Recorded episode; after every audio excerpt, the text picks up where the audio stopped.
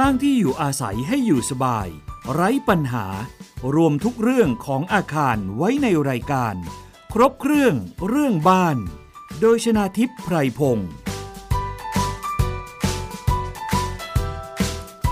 สวัสดีค่ะ คุณผู้ฟังคะขอต้อนรับเข้าสู่รายการครบเครื่องเรื่องบ้านค่ะ ทุกเรื่องนะคะ คุณสามารถติดตามได้ที่นี่ นอกจากนั้นก็ยังสามารถที่จะกด ถูกใจที่ facebook.com/thaipbspodcast และก็ทาง Twitter ด้วยรวมถึง IG ด้วยนะคะ ซึ่งเป็นช่องทางสื่อออนไลน์ของไทย PBS Podcast ค่ะ และนอกจากนั้นฟังจากวิทยุที่เชื่อมโยงสัญญาณในหลาย ๆ จังหวัดด้วยนะคะ รายการครบเรื่องเรื่องบ้านแน่นอนมีทุกเรื่องเกี่ยวกับเรื่องบ้าน ถ้าคุณมีปัญหานะคะ ฝากคำถามไว้ได้เลยที่ Facebook หรือ Twitter ค่ะ แล้วดิฉันจะนำคำถามเหล่านั้นมาสอบถามกับผู้เชี่ยวชาญนะคะ ซึ่งก็จะมีทั้งสถาปนิก วิศวกร อาจารย์ทางด้านกฎหมาย ที่เชี่ยวชาญทางด้านกฎหมายอาคารนะคะ มาตอบคำถามกัน ประเด็นวันนี้ค่ะเรามาพูดคุยกันต่อเกี่ยวกับเรื่องของการออกแบบสร้างบ้านต้านพายุ นะคะ ซึ่งหลายคนก็มีคำถามว่า เนี่ยในช่วงฤดูฝนเนี่ยมักจะมีลมพายุมรสุมลูกต่างๆเนี่ยเข้ามานะคะ ยิ่งโดยเฉพาะปี 2563 นี้เนี่ยช่วงเดือนตุลาคม ฝนตกกันหนักมาก แล้วมีพายุหลายลูกเลยที่เราจะต้องรับมือ บ้านเรือนที่อยู่อาศัยเป็นส่วนสำคัญมากเลยค่ะ ที่จะทำให้เรานั้นมีความปลอดภัย เพราะส่วนใหญ่เราก็อยู่ที่บ้านอยู่แล้วใช่ไหมคะ แต่ว่าจะออกแบบสร้างบ้านอย่างไรล่ะ เพื่อที่จะ ไม่ให้เกิดความเสียหายเมื่อเกิดลมพายุหรือฝนตกหนักนะคะ วันนี้ดิฉันได้เรียนเชิญค่ะ อาจารย์วินยูวานิสิริโรธสถาปนิกและผู้แต่งหนังสือเกี่ยวกับบ้านหลาย ๆ เล่มมาพูดคุยในรายการอีกครั้ง สวัสดีค่ะอาจารย์วินยูคะครับ สวัสดีครับ สวัสดีท่านผู้ฟังสวัสดีคุณน้ำด้วยนะครับ ค่ะ ประเด็นเรื่องของการออกแบบสร้างบ้านต้านพายุ ครั้งที่แล้วอาจารย์วินยูกรุณาอธิบายไปว่าเราควรจะออกแบบหรือเลือกวัสดุอย่างไร โดยเฉพาะในเรื่องของหลังคานะคะ อาจารย์ครับ ซึ่งประเด็นวันนี้มาถามกันต่อ เพราะครั้งที่แล้วเรายังคุยกันไม่จบ อาจารย์ช่วยทวนครั้งที่แล้วอีกสักนิดหนึ่งได้ไหมคะ อาจารย์อธิบายเกี่ยวกับเรื่องของการออกแบบ ซึ่งอาจารย์ก็บอกว่าจริง ๆ แล้วอาจจะเข้าใจผิดว่าความสำคัญไม่ได้อยู่ที่ตัวโครงสร้างของอาคาร แต่อาจจะอยู่ที่ส่วนอื่น ๆ ใช่ไหมคะอาจารย์องค์ประกอบทางสถาปัตย์นะครับ ทางสถาปัตยกรรมก็คืออย่างชิ้นส่วนต่างๆ ก็มักจะมีความเข้าใจผิดเรื่องของหลังคานะครับ เราก็นึกไปว่า หลังคาเนี่ยมันเป็นวัสดุซึ่งกันฝนได้ร้อยเปอร์เซ็นเหมือนกับเราผนึกถ้วยหรือผนึกเอ่อผนึกขวดใช่ไหมฮะแต่จริงๆ แล้วการป้องกันน้ำฝนนะครับของหลังคาเนี่ยวัสดุมุงหลังคาเนี่ยมันอาศัยหลักการเดียวครับ คือการให้น้ำเนี่ยไหลได้เร็วพอที่จะไม่ล้นเข้าไปในช่องว่างรอยต่อระหว่างวัสดุะนะฮะเออมันก็เลยตอบข้อสงสัยหลายคนว่าทำไมหลังคาต้องเอียง นะครับ เพราะว่าการเอียงเนี่ยก็คือการทำให้น้ำฝนเนี่ยไหลบนผิวหลังคาได้เร็วขึ้น ก่อนที่มันจะล้นนะครับ ล้นล้นเข้าไปในรอยต่อของแผ่นกระเบื้อง หรือว่าแผ่นแผ่นมุงหลังคานั่นเองนะครับ ก็อย่างที่ครั้งที่แล้วเราคุยกันว่า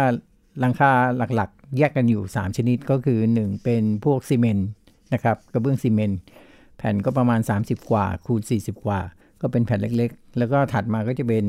กระเบื้องรอนคู่นะครับ ซึ่งมันยาวเมตรยี่สิบคูณประมาณ 50 เซนนะครับ แล้วก็ไปที่เมทัลชีตก็คือยาว 6-7 เมตรนะครับ อย่างต่ำก็ 6 เมตร แล้วก็กว้างประมาณสักเมตรกว่านะครับ ก็เห็นว่าขนาดมันจะไล่ไล่กันไปนะครับ ก็เลยเป็นที่มาว่าพอเรามุงกระเบื้องซีเมนต์หลังคาจะค่อนข้างชันนะครับ ตามหมู่บ้านจัดสรรถ้าเราเห็นหลังคาหมู่บ้านจัดสรรที่เขาเป็นสีสีสวยๆนะครับ อันนั้นก็คือมุงด้วยกระเบื้องซีเมนต์ นั้นก็เลยเป็นที่มาว่าต้องมีความชันของหลังคาให้มาก เพื่อที่จะให้น้ำนี่ระบายได้เร็วก่อนที่มันจะ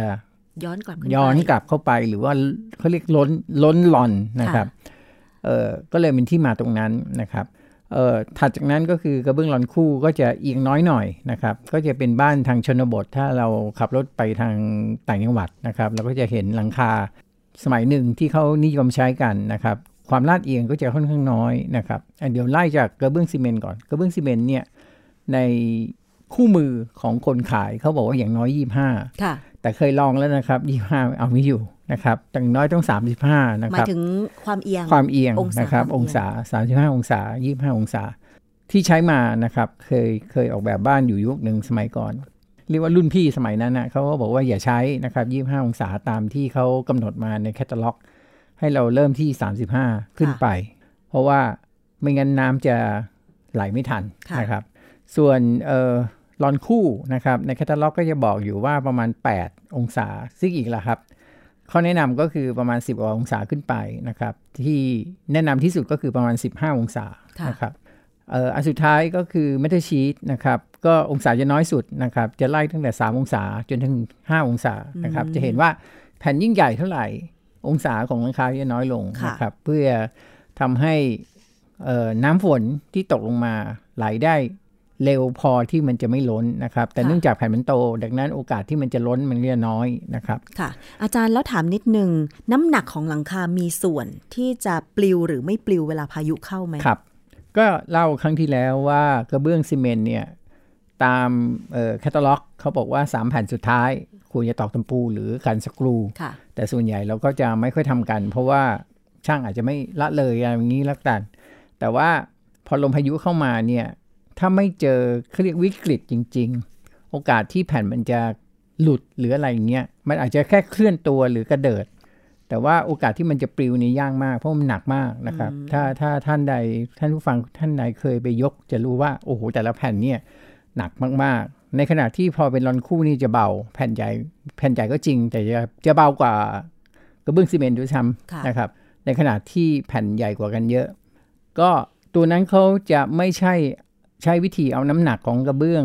เป็นตัวทำให้มันไม่ปลิวค่ะแต่เขาต้องมีการขันสกรูนะครับ พอเป็นเมทัลชีตยิ่งเบาเบาหนักเข้าไปอีกนะครับ ยิ่งเบากว่าลอนคู่อีก อันนี้เขาก็ต้องมีระบบ 2 ระบบก็คือขันสกรู หรือระบบที่เป็นคลิป นะครับ มันจะล็อกมันจะมีตัว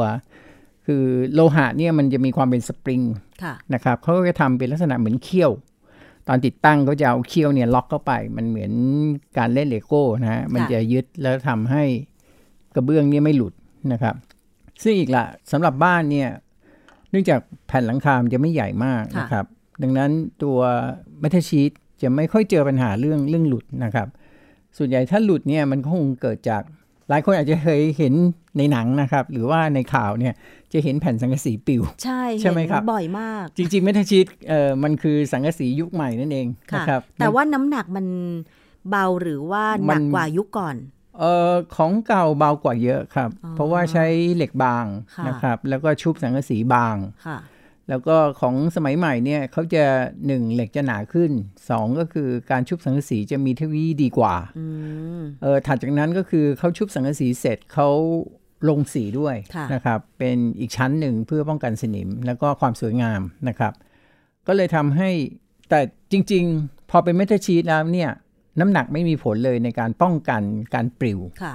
ทั้งหมดทั้งหลายทั้งปวงจะอยู่ด้วยระบบที่เล่าให้ฟังก็คือ ไม่เป็นคลิป ก็ต้องเป็นสกรูยึดค่ะลงไป แบบไหนจะยึดติดแน่นกว่ากันอาจารย์ เออสกรูจะแน่นกว่า แต่โอกาสรั่วเยอะกว่าอ๋อนะครับ เพราะว่ามีการเจาะแผ่นค่ะนะครับ ทะลุทำให้ตรงนั้นเนี่ยเขาต้องเอามีเขาเรียกอะไรนะ มีแหวนยางอะต้องรองไว้ ใช่รองเพื่อป้องกันไม่ให้น้ำมันซึมผ่านไอ้รูที่เราเจาะค่ะ ดังนั้นในระบบตดใหญ่ ๆ อย่างทำโรงงานเนี่ยเขามักจะไม่แนะนำใช้ระบบสกรูเขาจะเชื่อในไอ้คลิป ล็อกมากกว่านะครับ ซึ่งไม่ต้องเจาะแผ่นค่ะโอกาสรั่วน้อยกว่านะครับ แล้วก็ถ้าแผ่นมีมาตรฐานตัวคลิปนี้จะแข็งแรงมากครับค่ะจะแข็งแรงมากนะครับ ยึดแข็งแรงทีเดียวอะแบบเรียกว่าดึงกันเออตอนซ่อมเนี่ยเคยเห็นช่างเนี่ยไปงัดต้องใช้งัดเพื่อที่จะเอาแผ่นออกนะครับเกิดมีความเสียหายของสีอะไรเงี้ยแล้วเขาต้องเปลี่ยนแผ่นเนี่ยเรียกว่าเหนื่อยกันเลยอะกว่าจะดึงมันออกได้นะครับค่ะก็ ถ้าติดตั้งถูกต้องเนี่ยแทบจะกันพายุได้เลยนะครับ ถ้าค่ะติดตั้งได้ถูกต้อง กลับมาเรื่องสังกะสีนะครับ หลายคนก็เห็นสังกะสีก็ตกใจเห็นปลิวไปปลิวมา ส่วนใหญ่หลุดเนี่ยคือสังกะสีสมัยก่อนเนี่ยเขาติดตั้งโดยการใช้ตะปูตอกใช่ใช่เพราะว่าโครงเป็นไม้นะครับ สังเกตเห็นเมทัลชีสสมัยปัจจุบันเนี่ยรูปลวดลาย ลอนใช่ไหมฮะลอนของมันเนี่ยจะเป็นเหลี่ยมๆใช่ไหมคะใช่แต่ว่าสังกะสีสมัยก่อน มันจะเป็นโค้งๆมันจะเป็นกลมๆกลมๆอ่าโค้โค้งงๆๆใช่ค่ะครับ แล้วอีกหนักกว่านั้นก็คือสังกะสีสมัยก่อนเนี่ยวิธีการติดตั้งคือเขาจะตอกตะปูค่ะ แล้วเขาจะตอกที่ลอนล่างลอนที่เป็นรับน้ำตรงค่ะอ่าโอกาสเป็นสนิมมีมหาศาลนะครับ เพราะว่ามันโดนน้ำโดยตรง แต่ของสมัยใหม่เนี่ยเขาไม่ได้ใช้ตะปูละ เขาจะใช้เป็นตัวสกรูซึ่งสกรูก็มีหลายเกรดนะครับ แล้วก็ถ้าเป็นเกรดที่ดีเนี่ยเขาจะมีการป้องกันสนิมที่ดีนะครับ ดังนั้นโอกาสสนิมจะจะเป็นสนิมในตัวสกรูก็จะน้อยลงเยอะ สังกะสีที่เราเห็นปลิวก็เนื่องจากมันเป็นสนิม พอมันเป็นสนิมปั๊บมันก็เอาไม่อยู่นะครับ แล้วพอมีลมตีมันก็ปลิวเลย สนุกสนานนะครับ น่ากลัวมากนะครับ นั่นก็เลยเป็นที่มาว่าทำไมแผ่นสังกะสีมันถึงได้ พอเจอพายุทีมก็ปลิวไปปลิวมาน่ากลัวเป็นเป็นที่หวาดเสียวใช่นะครับค่ะ ก็เดี๋ยวนี้ยุคนี้ก็น้อยลงไปเยอะนะครับ ที่เห็นใช้กันอยู่ก็จะมีแค่ไปทำรั้วชั่วคราวนะครับ บ้านพักคนงานอะไรอย่างเงี้ยแต่พอเป็นบ้านจริงๆจังๆส่วนใหญ่เขาก็จะไม่ไม่ใช้ละค่ะนะครับใช่ ดิฉันเห็นเอามาทำรั้วกั้นที่ก่อสร้าใช่งก็มีใช่นะคะใช่ซึ่งเดี๋ยวนี้กลายเป็นว่าอาจจะหาซื้อได้ยากขึ้นแล้วด้วย เพราะว่า เดี๋ยวนี้ในกรุงเทพเองเนี่ยตอนทำรั้วกั้นก่อสร้างก็เอาเมทัลชีตที่เขาขายกันเนี่ยตามท้องตลาดมาใช้แทนด้วยซ้ค่ะำนะครับ เพราะว่ามันคงทนกว่านะครับ อืมค่ะและอันนี้ปัญก็หาคือน้อยกว่าคือเรื่องของหลังคา ใช่ครับ อาจารย์เราทิ้งท้ายกันเมื่อครั้งที่แล้วว่า แล้วอาคารที่ตั้งอยู่บริเวณอย่างเช่นเกาะกลางทะเล มีโอกาสรับลมพายุมรสุมได้ก่อน พื้คนรับดินใหญ่อะไรอย่างเงี้ยใช่ครับอาจารย์ มันควรจะมีการออกแบบอะไรเป็นพิเศษไหมอย่างเช่น เรื่องของรูปทรงของตัวบ้านครับของตัวอาคาร หรือแม้แต่สิ่งประดับเล็ก ๆ น้อยๆสิ่งที่ต้องควรระวัง เพราะว่าดิฉันเห็นอย่างบ้านสมัยก่อนเวลาเขาสร้าง แล้วทางฝั่งทิศใต้หรือทิศตะวันตก ถ้าไม่อยากให้หน้าต่าง บริเวณนั้นโดนแดด ผนังโดนแดดมากครับบ้านร้อนอะไรอย่างเงี้ยเขาก็จะมีระแนงไม้ครับโน่นนี่นั่น มีกันศาสตร์มีกันศาสตร์ยื่นออกมาจากตัวบ้านครับอันเนี้ยแต่พอมาหน้าฝนปุ๊บ มันเจอลมพายุมันมีอืมความแข็งแรงทนทานไหมอาจารย์ ครับ ก็คือต้องดีไซน์ให้ถูกอะนะครับ เพราะว่าอย่างที่เล่าให้ฟังนะครับ เราไม่ค่อยเป็นห่วงเรื่องโครงสร้างหรอก นะครับ ยกเว้นการติดตั้งไม่ดีนะครับ อย่างเรื่องที่คุณน้ำยกตัวอย่างอย่างเช่นกันศาสตร์เนี่ย มันจะเป็นชิ้นส่วนซึ่งไม่ได้เป็นโครงสร้างหลักค่ะดังนั้นการติดตั้งเนี่ยอาจจะมีการละเลยนะครับ ก็อาจจะเป็นปัญหาเหมือนกันนะครับ แต่ว่าเท่าที่ปรากฏนะครับ เอาเป็นว่าส่วนใหญ่ที่เราเจอปัญหาพวกถ้าสร้างได้ดีเนี่ยไม่ค่อยเจอปัญหาหรอกครับ แล้วก็ เออเอายกตัวอย่างอย่างป้าย เราต้องจะได้ข่าวเสมอว่าป้ายล้มใช่ไหมครับค่ะปรากฏว่าทุกครั้งที่ไปตรวจสอบว่าสาเหตุที่ป้ายใหญ่ๆในกรุงเทพเนี่ยนะฮะที่โดนพายุแล้วก็ล้ม แล้วก็อาจจะสร้างความเสียหาย อาจจะมีบางคนบาดเจ็บด้วยซ้ำนะครับเขาก็ตรวจสอบแล้วจบที่อะไรรู้ไหมฮะจบที่ไม่ได้มีการดูแลอืมมันเป็นสนิมค่ะอ๋อมีข่าวอันหนึ่งเพราะเราคุยกันเรื่องเอออะไรนะป้ายรถปลายรถเมย์ค่ะอ่าปลายรถเมย์ล้มนะครับเพิ่งได้ข้อมูลมาเมื่อสองวันที่แล้วนี่เองมีการสัมมนากันพูดถึงเรื่องของการอะไรนะ รักษาเหล็กไม่ให้เป็นสนิมค่ะนะครับเขาก็บอกว่าป้ายรถเมย์ที่ล้มเนี่ย ที่หน้าเซ็นทรัลเวิลด์ใช่เขาไปตรวจสอบแล้วพอแกะไอ้แผ่นอลูมิเนียมที่มันเป็นส่วนตกแต่งออกเนี่ย ปรากฏว่าเสาที่เป็นเสาโครงสร้างเนี่ย มันผุตรงฐานเนี่ยผุจนรอบเลย คือกลายเป็นแบบ ไม่ใช่เหล็กแล้วอะเป็นสนิมหมดเลย เสาส่วนที่ปักลงไปในดิน ใช่ใช่ ซึ่งเขาใช้วิธีการทาสีป้องกันสนิมอ๋อแต่พอมันอยู่นานใช่ไหมครับ แล้วก็วัสดุมันมีวัสดุตกแต่งไปปิดค่ะ มันก็เลยมีการไม่ไม่สามารถเข้าไปดูแล ไม่ให้ตรงนั้นเนี่ย คือการทาสีกันสนิมเนี่ย ปกตินะมันจะต้องมีการตรวจสอบตลอดเวลาค่ะว่าสีตรงไหนมันหลุดล่อนนะครับ หมดอายุแล้วเป็นแผ่นแล้วแล้วก็ต้องทาสีทับใหม่หรือขัดแล้วก็ทาใหม่ค่ะทุกๆ 3 ปีอย่างต่ำเนี่ยนะครับยังช้าสุดเนี่ยคือ 3 ปี จะต้องมีการดูแลครั้งหนึ่ง แต่เสานั้นเราเชื่อว่าก็คงอยู่กัน 10 ปีโดยไม่ได้ไม่ได้มีการเข้าไปเปิดดูว่าเฮ้ยสนิมมันกินไปหมดแล้วค่ะอันนี้ก็เป็นความน่ากลัวอันหนึ่งนะครับ ก็จริงๆข้อสรุปก็คือว่า ถ้าผ่านการออกแบบที่ดีตามวิศวกรออกแบบมาแล้วนี่นะครับ เราแทบจะไม่ห่วงเลย เรื่องเรื่องลม อย่างที่เล่าให้ฟังว่าบ้านเราลมไม่ได้เป็นพายุค่ะนะครับ เป็นแค่ depression ก็แรงสุดละนะครับ พายุโซนร้อนอะไรอย่างเงี้ยมรสุมถ้าไม่เจออ่ามรสุมมีบ้าง ลมมรสุมนี่เป็นลมอ่อนสุดแล้วนะครับค่ะลมมรสุม depression depression นี่แรงขึ้นมาทอร์นาโดะครับไม่เคยเจอเลยเราไม่เจออยู่แล้ว อย่างมาก depression อะนะครับ ที่เราเจอ นะครับไต้ฝุ่นยังไม่เจอเลยภาคใต้ยังไม่เจอไต้ฝุ่นเลยนะครับอ๋อมีเคยมีประวัติศาสตร์ก็ไอ้แหลมตะลุมพุกอะไรเนี่ยเห็นไหมโดนเข้าไปทีเดียวเกาะแทบทั้งเกาะแทบจะแบบอืมเนี่ยนานๆเจอทีค่ะ ก็อย่างที่เล่ากลับมาตอนที่แล้วนะครับ ก็คือ ถ้าโครงสร้างแม้กระทั่งโครงสร้างรองนะครับ โครงสร้างรองที่เราคุยเมื่อกี้เนี่ย ถ้าออกแบบได้ถูกต้องก่อสร้างได้ถูกต้องเราแทบไม่ห่วงเลย เราห่วงตอนดูแลรักษามากกว่านะครับ แล้วก็อย่างที่เล่าให้ฟังอีกครั้งที่แล้วว่าโครงสร้างหลักของบ้านมันเป็นคอนกรีตสำเร็จนะครับโดยส่วนใหญ่ก็ยิ่งไม่น่ากลัวใหญ่นะครับมันทนั้นต่ำมาก แต่ว่าเดี๋ยวนี้ยุคใหม่ก็เริ่มเอ่อนิยมเอาโครงสร้างเหล็กมาทำบ้านนะครับก็เป็นเรื่องน่าน่ากังวลเหมือนกัน เพราะว่าเหล็กมันต้องการดูแล ต้องการมีระยะเวลาดูแลก็จะเกิดขึ้น กรณีเหมือนปาลูเมนะฮะเพราะไม่มีการดูแล แล้วก็ดูแลไม่ได้ด้วย เพราะว่ามันถูก ปกปิดไปหมดด้วยด้วยแผ่นอลูมิเนียมที่เขาเหมือนส่วนตกแต่งอะ่ะให้ให้ให้ป้ายรถเมล์มันสวย อาจารย์วินยูกำลังจะหมายความว่าถ้าเป็นโครงสร้างอาคารเป็นคอนกรีตเสริมเหล็ก ไม่น่าห่วงเท่ากับโครงสร้างเหล็กล้วนๆ ถูกต้องเลยครับ ถูกต้องหมดอันนี้เป็นเรื่องที่เออเป็นเรื่องน่ากังวลใจอย่างหนึ่งเพราะว่าโครงสร้างเหล็กเออ บ้านเราเนี่ยไม่เก่งเลย ต้องยอมรับว่าช่างบ้านเราเนี่ยไม่มีความสามารถหรือเชี่ยวชาญในเรื่องของสร้างเหล็กเอาเลยนะครับเออผู้เชี่ยวชาญมีน้อยมาก สาเหตุเพราะอะไรสาเหตุเพราะว่าบ้านเราไม่มีโรงถลุงเหล็กที่ใหญ่นะครับ เหมือนญี่ปุ่นเหมือนเออเกาหลีใต้อะไรอย่างนี้นะครับ ซึ่งเขาจะมีโรงถลุงเหล็กใหญ่ ๆ นะครับ แต่บ้านเราเนี่ยพอเราจะใช้เหล็กทีเนี่ยเราต้อง import ต้องสั่งนำเข้า ทำให้ช่างเราเนี่ยจะเรียกว่าน้อยลายมากที่มีความสามารถในการเอาโครงสร้างเหล็กมาทำบ้านหรือโรงหรืออาคารนะครับ แล้วก็จุดอ่อนอีกอันนึงที่เล่าให้ฟังแล้วก็คือการดูแลรักษา เราต้องการดูแลรักษาเยอะมากนะครับยังไงคะอาจารย์สำหรับเหล็กใช่มันก็คือ ต้องทากันสนิม อยู่แบบตรวจสอบตลอดเวลาทุกสามปี แล้วถ้ามันเกิดอยู่ใน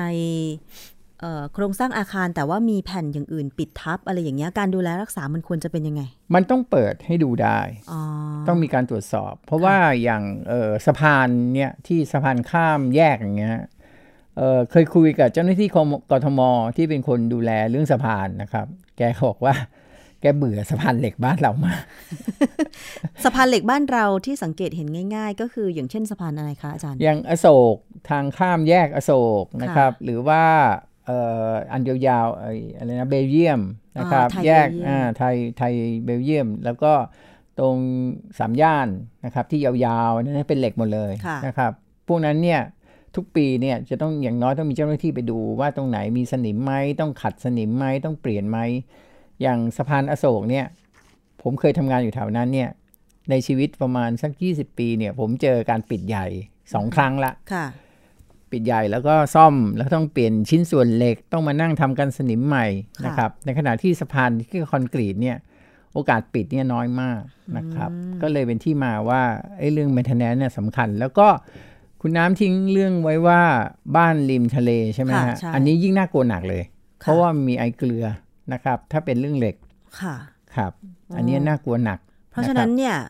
อาจารย์กำลังจะบอกว่า ถ้าจะไปสร้างบ้านริมทะเลหรือ บนเกาะกลางทะเลก็ตามเนี่ยก็ควรจะระมัดระวังเรื่องการก่อสร้างตั้งแต่การก่อสร้างว่าโครงสร้าง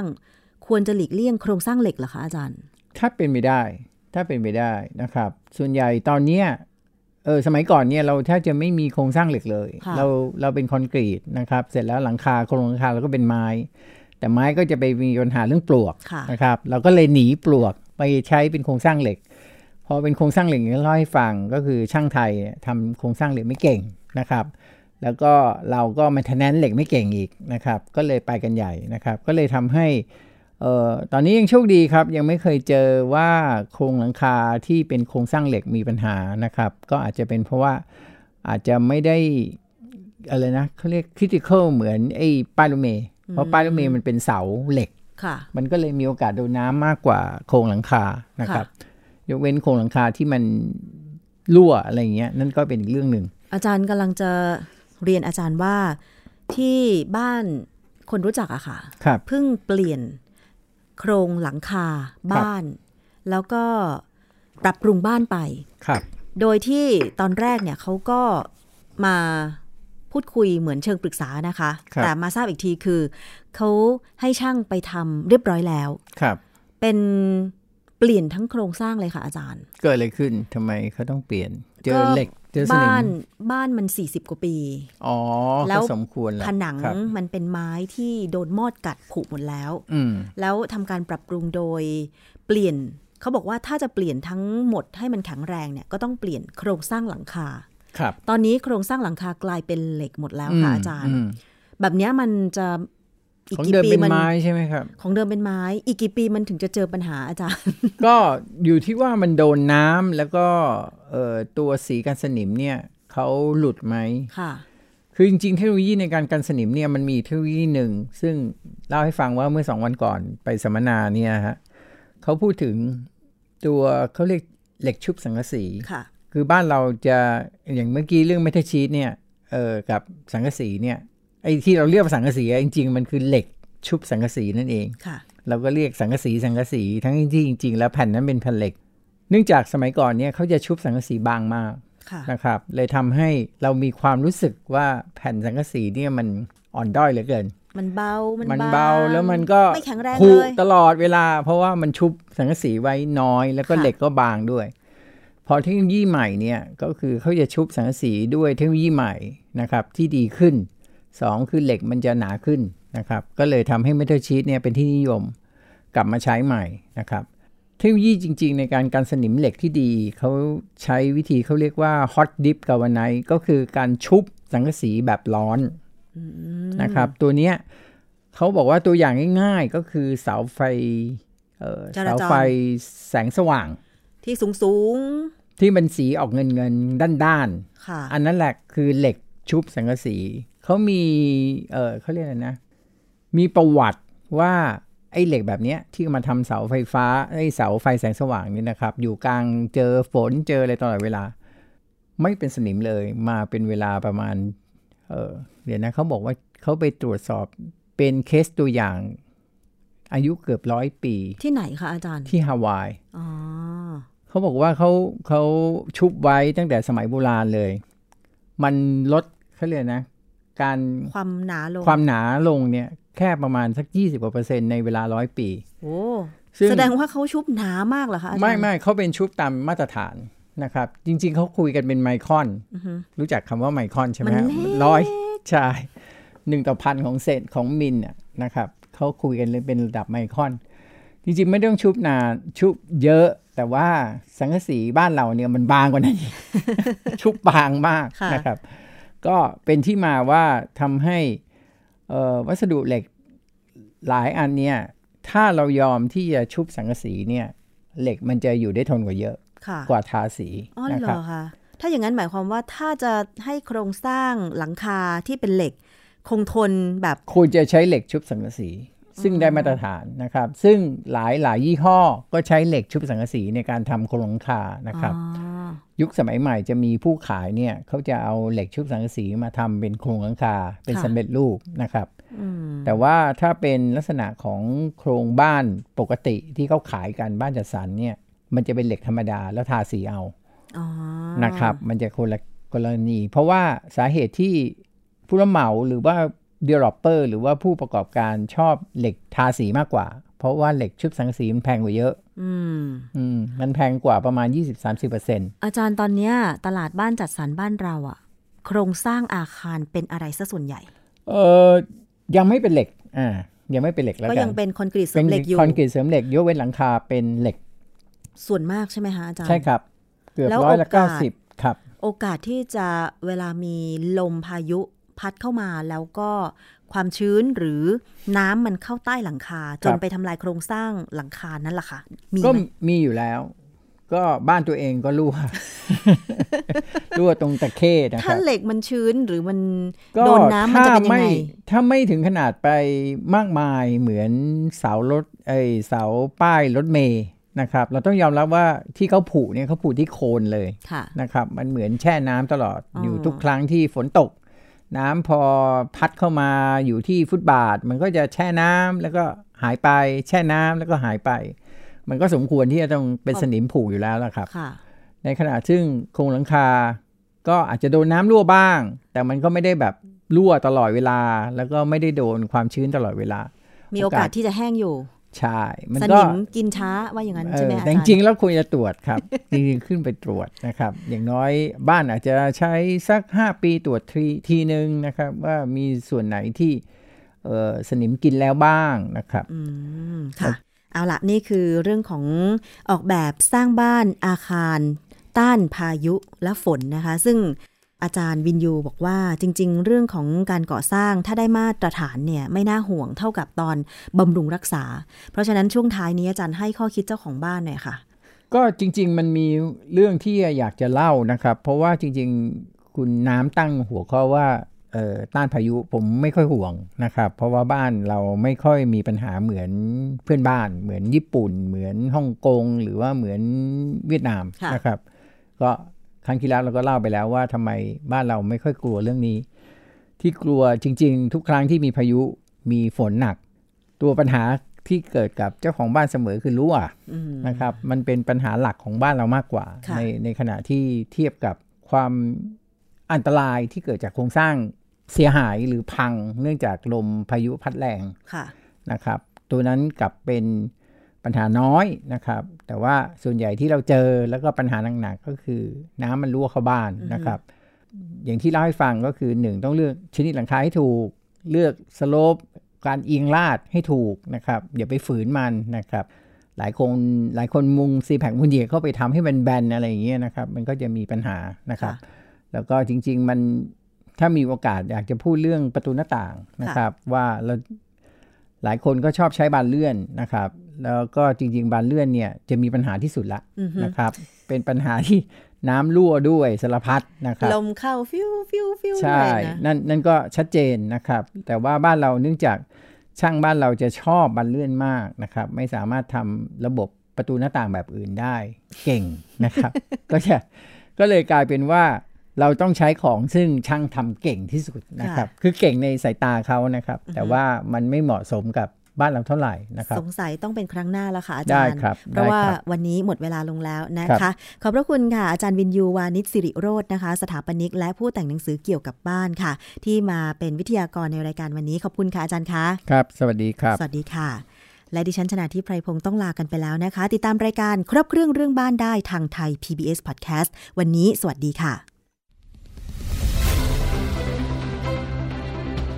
ติดตามรายการได้ที่ www.thaipbspodcast.com แอปพลิเคชัน Thai PBS Podcast หรือฟังผ่านแอปพลิเคชัน Podcast ของ iOS Google Podcast Android Podbean SoundCloud และ Spotify ติดตามความเคลื่อนไหวของรายการและแสดงความคิดเห็น โดยกดถูกใจที่ facebook.com/thaipbspodcast